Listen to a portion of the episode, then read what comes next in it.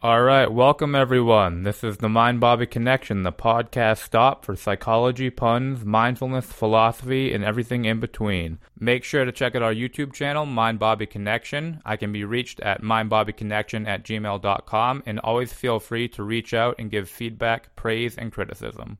I'm your host, Bobby, and together let's get into our bodies and out of our minds.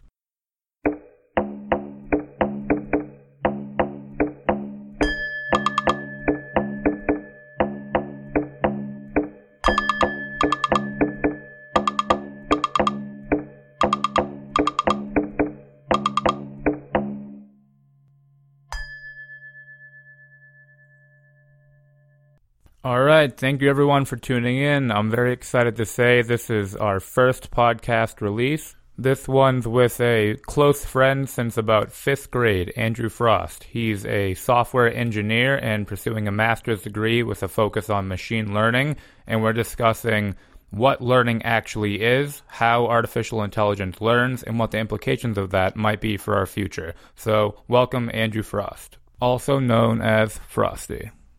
My name is Andrew Frost. I uh, have a bachelor's in computer science, and I'm finishing up my graduate degree in computer science, and the focus of my degree has been in A I. And you have a focus on machine learning, right? Yeah, that's mainly. So if you were to break A I into kind of three categories, you have biological simulation, which is kind of the historical version of A I. And then you have modern machine learning, deep learning, categories like that. And anytime someone says A I nowadays, they're typically referring to that. And then there's like a third category that's an applied mathematics kind of A I, which I did a little bit. I didn't do any of the biological stuff, but the mathematics portion is more like game theory. It's making A Is for chess and for Connect Four, whatever, things like that, where it's it's not really learning, more as just trying to traverse a lot of nodes and find optimal solutions. When you say that it's learning, how is that looked at from a computer science perspective? So there's a couple, um, most of the things that I do are supervised learning, where you start with a data set that you have already solved. So maybe you have a data set that's pictures of cars, and the color of the car is what you want to classify. So you have a bunch of pictures of cars, and you'll have categories of color like red, blue, green, black, white. Let's say you have five categories. So at first, it's going to just randomly guess uh, what the color is, and it's going to probably get it wrong. If it gets it wrong, it figures out how far off it was, why it was wrong, and it will adjust the nodes inside the network, which we can talk about a little later. But it will kind of adjust the model that it's working off of. Then it'll go to the next data entry in your training set, and it'll do the same thing over and over again, until in your entire training set, it has adjusted its model. Then you'll give it something new that n- you may not know the answer to, and you'll have it work off of that. And you can benchmark how accurate um, its predictions are with the training set. You can give it another training set and don't have it adjust the model and see what percentage it got right, so that you can say how confidently new data will come in. And that's machine learning. So it's learning from a trained marked data set. So I already labeled the data set. That's why you can benchmark it. And then unsupervised machine learning, um, there's things like clustering and things like that, where you don't have the classification initially, and you kind of trust it to make the right decisions. Where does that veer off? Where does that learning veer off from what is we from what the people programming it know and what's actually being input? So when is when is there a point when you think of a AI learning on its own or learning independently? Unsupervised machine learning is kind of that independent learning in a way. Things like if you didn't really know, if you didn't yourself know, you're like, oh, like, I don't know how many categories this data set has. And then you cluster it and it can make five clusters. Then the benchmark would be how close together those clusters are. And it's basically just graphing the data in an interesting way with Um, and seeing how close they are on the graph. And it can be many dimensions. I feel like when when you when you go into detail and try to explain these things, it must be difficult to convey it to me or someone who's more of a lay person and kind of get the specifics down, because I know that I like to think of it very abstractly, and when I start thinking about how A I is learning, the model that I have is very simplistic. So I think that the easiest... So unsupervised learning isn't something I really studied a lot of. I did very little of it. Supervised machine learning was what I mainly focused on. And more specifically, it was neural networks, which initially was that biological simulation where they wanted to see if computers could make decisions and behave like human beings. And then eventually neural networks evolved where that wasn't the main goal. It was more of trying to take abstract data and make decisions based on those and classify huge amounts of data that humans couldn't go through because it's just too much or it's too high dimensional. You know, lots and lots of data points, attributes per data point, where a human wouldn't want to look through all that. For neural networks, I think I could probably explain them better. I think that would give you an understanding of machine learning. So a neural network, the the most basic way to explain it is that a network in computer science is nodes and edges. So inside a node is a number. The edge represents what you will multiply that number by to get the next node. So your starting nodes are just going to be your data set. Your data set, like one entry in your data set, is going to be the nodes all the way to the left in the network. And then when I talk about the model that it's going to update to fit the data set when it's training, those edges, those numbers that we multiply to get the next node, that's the model. So when it goes and it says, I was wrong, I was wrong by this much, when it goes back to edit the model, it's it's modifying those edges. So what you do is you change the weight of each edge or how much, essentially the edge tells you how much that node is going to affect the next node. So it also helps you kind of trim down things that aren't super important to the eventual decision. And then it also helps you find attributes that are going to be a huge impact on the eventual classification. Inside each node is what they call an activation unit. We don't want the numbers to get really, really big because we keep multiplying them. A node has many edges connected to it. So there are many other nodes that go into a single node. So that node could have a very high value uh, once you do all those multiplications, add all those values together. So what we do is we use activation units. Those nodes are then normalized with those uh, different activation units so that the numbers don't explode at the end. And then at the very far right of the network are, um, so let's say in the car example, there were five classifications. You know, I gave five colors.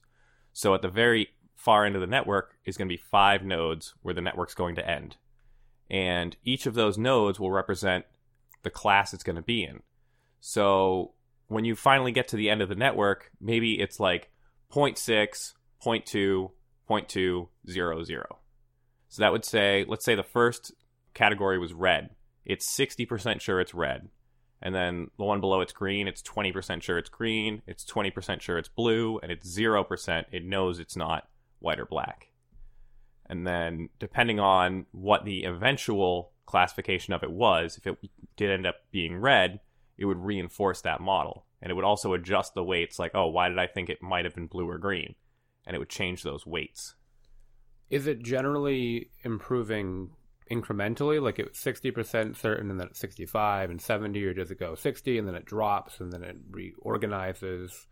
So that's an interesting question that actually goes into other things. So there's this idea of overfitting where if you, you'll sometimes train on a data set multiple times. You won't You won't iterate over the training set once. You'll iter- iterate over the same training set maybe one hundred times.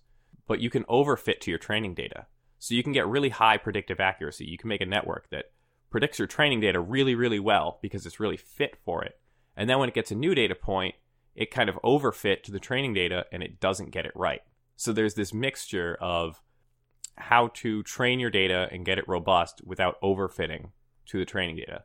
And in regards to how quickly it learns, it's exponential. So at first, it's terrible. And it makes these big leaps, which also, I guess, depends. If you gave it a training set that was like all reds at first, it wouldn't. It would be really good at detecting red cars, but then anything else would throw it off. So you want a good mixture. You want to go like red, green, blue, red, green, you know. But it, assuming that you did that, you had a good variety in your training set and they weren't one after another, it would improve exponentially, and then it would eventually level off and converge to some value. So it gets le- like you get diminishing returns as you start iterating over it more and more, but you also increase the risk of overfitting. But even after like ten iterations, you can get decent performance, and then one hundred iterations only gives you a little bit more. Would it be correct to say that trying to prevent it from overfitting is allowing it to be more malleable? So malleability, the way that we uh, quantify that is what we call the learning rate and the momentum. And they're two variables that tell you how much the next data point is going to affect your model. So if you have a really high learning rate and momentum, each data point will drastically change your model.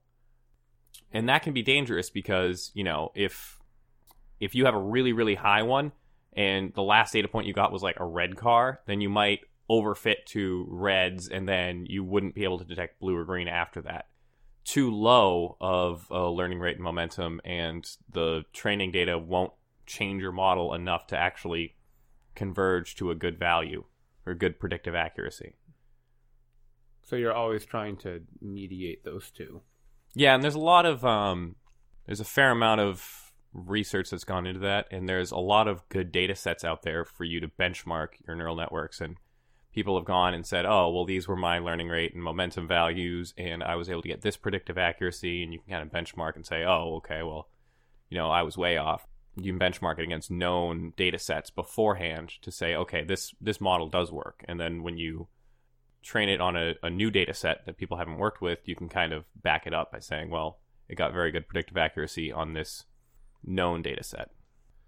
How fast do you see A I expanding? I, I hear a lot of people talk about self-driving cars being in well within our lifetime, and concerns even past that of artificial intelligence being indistinguishable from people. So how is it usually on the brink where there's a breakthrough and it the community is kind of like, where'd that come from? Or is it sometimes predictable? Or what do you, what do you see the progress looking like in the future? So it's a really big question. Yeah, that was like I, eight I gotta questions. break it down. Let's go back to neural networks. Neural networks are like a huge buzzword right now. Everyone's everyone's talking about them. All the, the big deep le- like when people say deep learning, these are neural networks, uh, probably convolutional neural networks that have many, many layers of nodes, which they call hidden layers. But the idea of neural networks actually started in the sixties, and it was a, more of a biological experiment to see if we can make decisions like humans by making a model that learns the same way humans do. And it's evolved since, and it's not a super accurate model anymore of how humans learn, but it is very good for predictive accuracy and the things we want to get out of neural networks. So neural networks actually kind of died out in the nineties. Uh, research didn't continue in them. They kind of hit a wall. People started using S V Ms, uh, sample vector machines, and instead, um, finding their them to be a lot faster. And the big breakthrough for neural networks came with they call G P G P U, which is general purpose uh, graphics processing unit computing, which is basically using your graphics card instead of your C P U to do all the math for a neural network. And that's because uh, graphics cards became very, very parallel. You had thousands of cores on a graphics card versus four, eight, or sixteen on a C P U. Neural networks, uh, the reason that they took so well to this is because their oper- their mathematical operations are essentially um, matrix multiplication, and that can be parallelized, which means that you can do a lot of things at the same time. You can you can kind of compute each node independently from the other nodes at the same time. So it lent itself really well to this highly parallel architecture that G P Us had. So that's why there's a renewed interest in it. We can make these really complex, really deep neural networks and train them really fast because we can run them in parallel. So that's that's why a lot of A I has exploded recently, is that we have the, the power to make these really advanced uh, neural networks. And uh, they can run on pretty low power hardware, and it doesn't take, you know, years to train the models. And we could even make this deployable in self-driving cars and stuff. They're putting computer graphics cards in cars so that they can do this, not because they're going to game with them or anything. Self-driving cars we actually kind of already have. I mean, Teslas do it. There's a lot of cars at this point that will self-park. They, once you get on the highway, you can do cruise control. They will um, apply the brakes if you get too close to the person in front of you, and then re-engage cruise control. They will look with cameras at the road, and if you start drifting lanes, it'll correct you. So there are a lot of new cars. You can get on the highway, put on cruise control at sixty-five, and it's not going to crash. Even if it's stop-and-go traffic, the worst it's going to do is it's basically going to park itself. Um, but it'll keep you in the lane. You don't need to steer. I don't recommend it. I think that one of the big dangers with self-driving cars is that with cars, people aren't as responsible, I think, as a lot of other heavy machinery. If there's a failure in some sensor in a self-driving car, it could very easily crash. And people, a lot of people aren't going to be really up to, like, they're not going to, right before they get in their car, inspect it, make sure all the sensors are clean, things like that. Um, so you have to make it pretty foolproof. So I think that's probably the big struggle right now. We have the technology that, I believe they have self-driving cars that have better driving records than people at this point. They make very few mistakes. And the mistakes they make, well, the scary part is the mistakes they make tend to be catastrophic, where, like, it'll think there isn't something in front of it and go seventy when there is, versus a human might drive a little too fast and slide off the road. Humans make reasonable mistakes. Computers make unreasonable mistakes. But I think that self-driving cars not only will be in our lifetime, the next ten years, they'll be huge. Mm. They'll be everywhere. And you won't need as exotic of A I to run them if the sensors are good and if the sensors are reliable. I don't... One question is, will these self-driving cars have steering wheels and gas pedals, and or are they going to be completely, like, they park themselves and stop if they don't work? Because my idea is kind of that they would be self-driving, and then if some sensor fails, they would shut off the self-driving mode, and then you would have to drive it manually. Um, but eventually, you'd probably phase out the steering wheel and the controls and everything, and if the self-driving, if one of the sensors failed and it couldn't self-drive, I guess it would be stuck. I don't know the way around that one. Do you think it would be safer if we were at a point where every car had to be A I versus a mixture of manual and A I? Would that make a difference?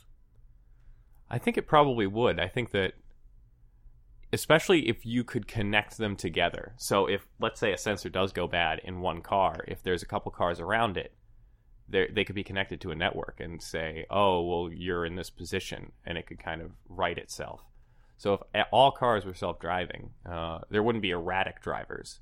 Uh, drivers would be more predictable, and they could also talk to each other. The cars could literally talk to each other, and they would be able to make decisions as to how to drive safely, and they could even use data from other cars, be like, oh, this car crashed by going too fast here, and the cars would be able to learn uh, roads more quickly. Uh, traffic data would be pretty awesome. Yeah. I think in terms of safety and allocating people more free time, self-driving cars are going to be a no-brainer. The only argument against them that I've heard is the um, job displacement. I don't know the numbers, but millions and millions of people around the world will lose their job as delivery drivers or taxi drivers, and the social cost of that is going to be what's difficult to navigate, I think. That's so there, there's a lot of arguments. A I actually kind of sparks that argument in a lot of fields. I mean, there's a lot of jobs that are um, at risk of getting lost to A Is. Um, they were talking about McDonald's having automated cooks and cashiers. So a lot of people are worried about A Is taking their jobs. I don't see it as that much of an issue, maybe because I'm in computer science, so I'm building the A Is, so I'm not too worried. But people, uh, I mean, I would imagine that, like, modern dairy practices put butter churners out of business in the seventeen or sixteen, whatever, hundreds, and people were like, ah, I've been b- churning butter for forty years. I'm going to... a machine's going to come in and take my job. I mean, I just think that keeping ourselves in the past so that we can have antiquated jobs that don't need to be there is a mistake. And they can, I mean, even if you've been delivery driving for forty years, I mean, if we can have machines do it, then there's a better place for you in society. I'd think, too, that as A I and technology improves, then our capacity to produce will improve as well. We become more efficient, we'll have more wealth, and people will, the jobs that will open up will be jobs that are more intellectually and socially fulfilling, because there'll be more demand for people who for people to do jobs that only humans can do. Exactly. Yeah, I think the quality of jobs that exist after A I takes a lot of the menial labor will be better. Mm. And I think that it will be also more high paying. You might have lower work hours. You know, you might only work twenty, thirty hours a week, but I think it'll be better paying, because if someone actually needs human help for something and can't use an A I, that's kind of going to become more of a specialty. It might command more money. So at the, I guess, very far end of the A I development, I've heard people talk about it's conceivable that A I could get to a point where they can learn and replicate so fast that they essentially become godlike, and any corporation or individual or group that created the first A I to hit a point where it's exponentially learning and it can essentially create whatever it needs to at a speed that's unprecedented, then that's going to be like a pivotal shift. Um, how realistic do you think that is? That's an interesting can of worms. I think that A I, A I will be a huge uh, turning point for humanity. I think that the civilization that develops A I that can uh, make difficult decisions, make them quickly, make them all across the country, improve infrastructure, almost like an A I president, but even more low level and like controlling municipalities and things like that, but not necessarily governing them, but more making things more efficient, you know, looking at budgets, looking at economics, and looking at, you know, how to change things. I think that will be big. I think that the idea that A I replicating is an interesting concept. I don't see a lot of research going into that. A Is making A Is, and then that A I makes an A I. We have A Is where things like genetic algorithms, which is a, a form of A I, will program a neural network. But in the end, you're using the neural network as your model. And the, the genetic algorithm just helped you kind of shortcut to get to a better neural network. But I don't see a lot of self-replicating A Is where an A I will then make a second A I and then deploy that, and then that A I will make a second A I. So, and I think another important thing to think about is a lot of people picture A I being like humanoid robots that are really smart, and a lot of the A I that we're developing isn't connected to servos at all, or motors or actuators, you know, so there's no mechanical movement from this A I. All it does is uh, make decisions, and then it's on the human to do something with those decisions. You know, data scientists get the results from the A I and then make decisions based on those results. So I don't see a big threat to A I, you know, human overthrow in that regard. But that comes down to responsibility. I mean, you could make a violent A I and then give it chainsaws for hands, and that would be pretty bad. But I think most of the people smart enough to make an A I are smart enough not to do that.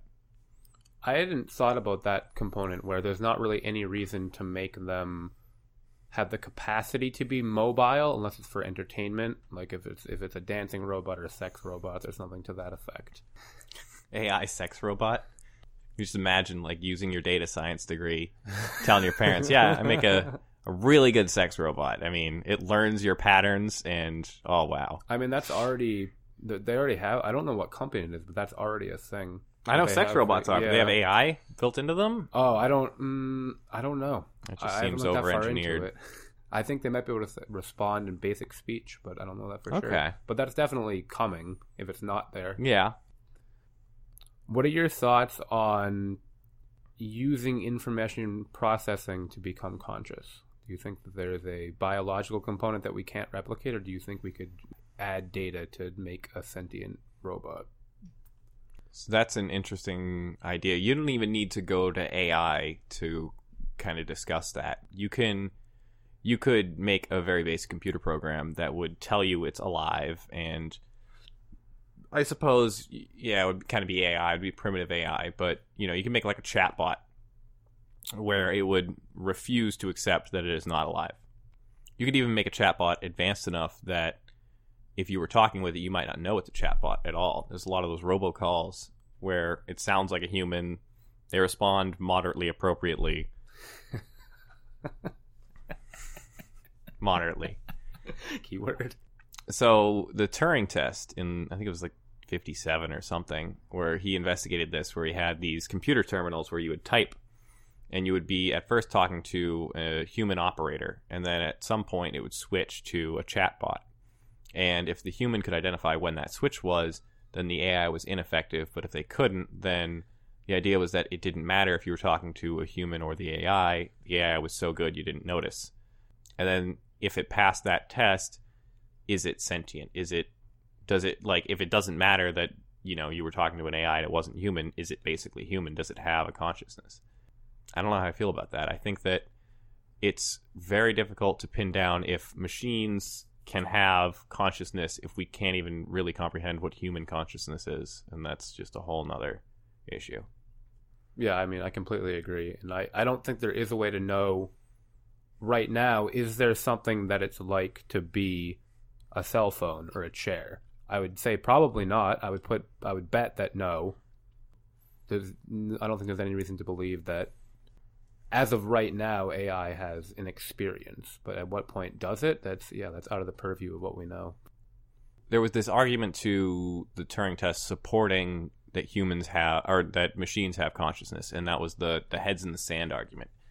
Machines, if they if they had consciousness, they there was evidence to support that. Humans wouldn't really accept it because it would be such a grim reality that we have these mechanical slaves that have consciousness.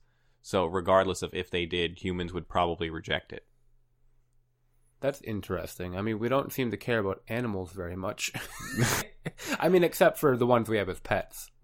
Yeah, if they're cute, then they have consciousness, but if we eat them, they don't. I mean, a lot of people think that, don't think that dogs have consciousness.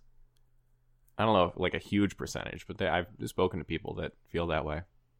That would probably be a very hairy discussion about what they mean exactly by consciousness, or or I guess souls, maybe maybe yeah maybe the discussion was more about souls, but they're very similar ideas. But I if, don't I don't like the idea that only humans have personal souls.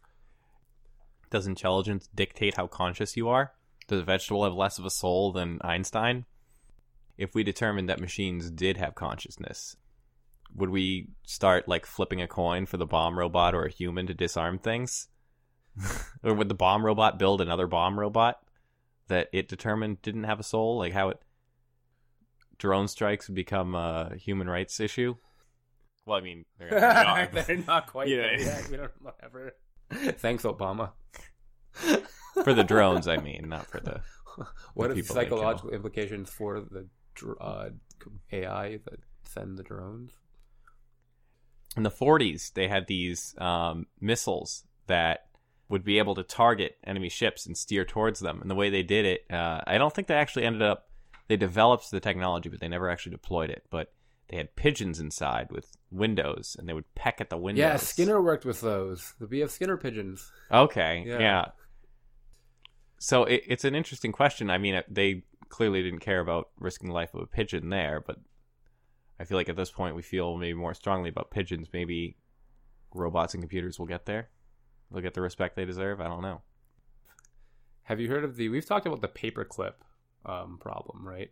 Where so. If you program an A I to make paperclips as efficiently as possible, it'll take oh. all matter in the universe and make it into paperclips. I think the shape of the paperclip would change, too. You have, like, just... I think it would make a paperclip that just barely had enough metal to hold two pieces of paper together and not more. And then it would make as many paperclips like that as possible. Um, should we be scared of paperclip A I monsters? I think that that fear is as equally rational as chainsaw, nuclear, android overthrow A Is. I think that the... That is as ludicrous as paperclip A I. It's nice having some optimism on the topic. Yeah, I, I I think A I is a good thing. I mean, I guess I wouldn't have studied it so much if I thought that there was some extreme moral issue with it. And I think that studying it kind of actually, it just seemed more promising. It seemed like it can benefit humanity so much more.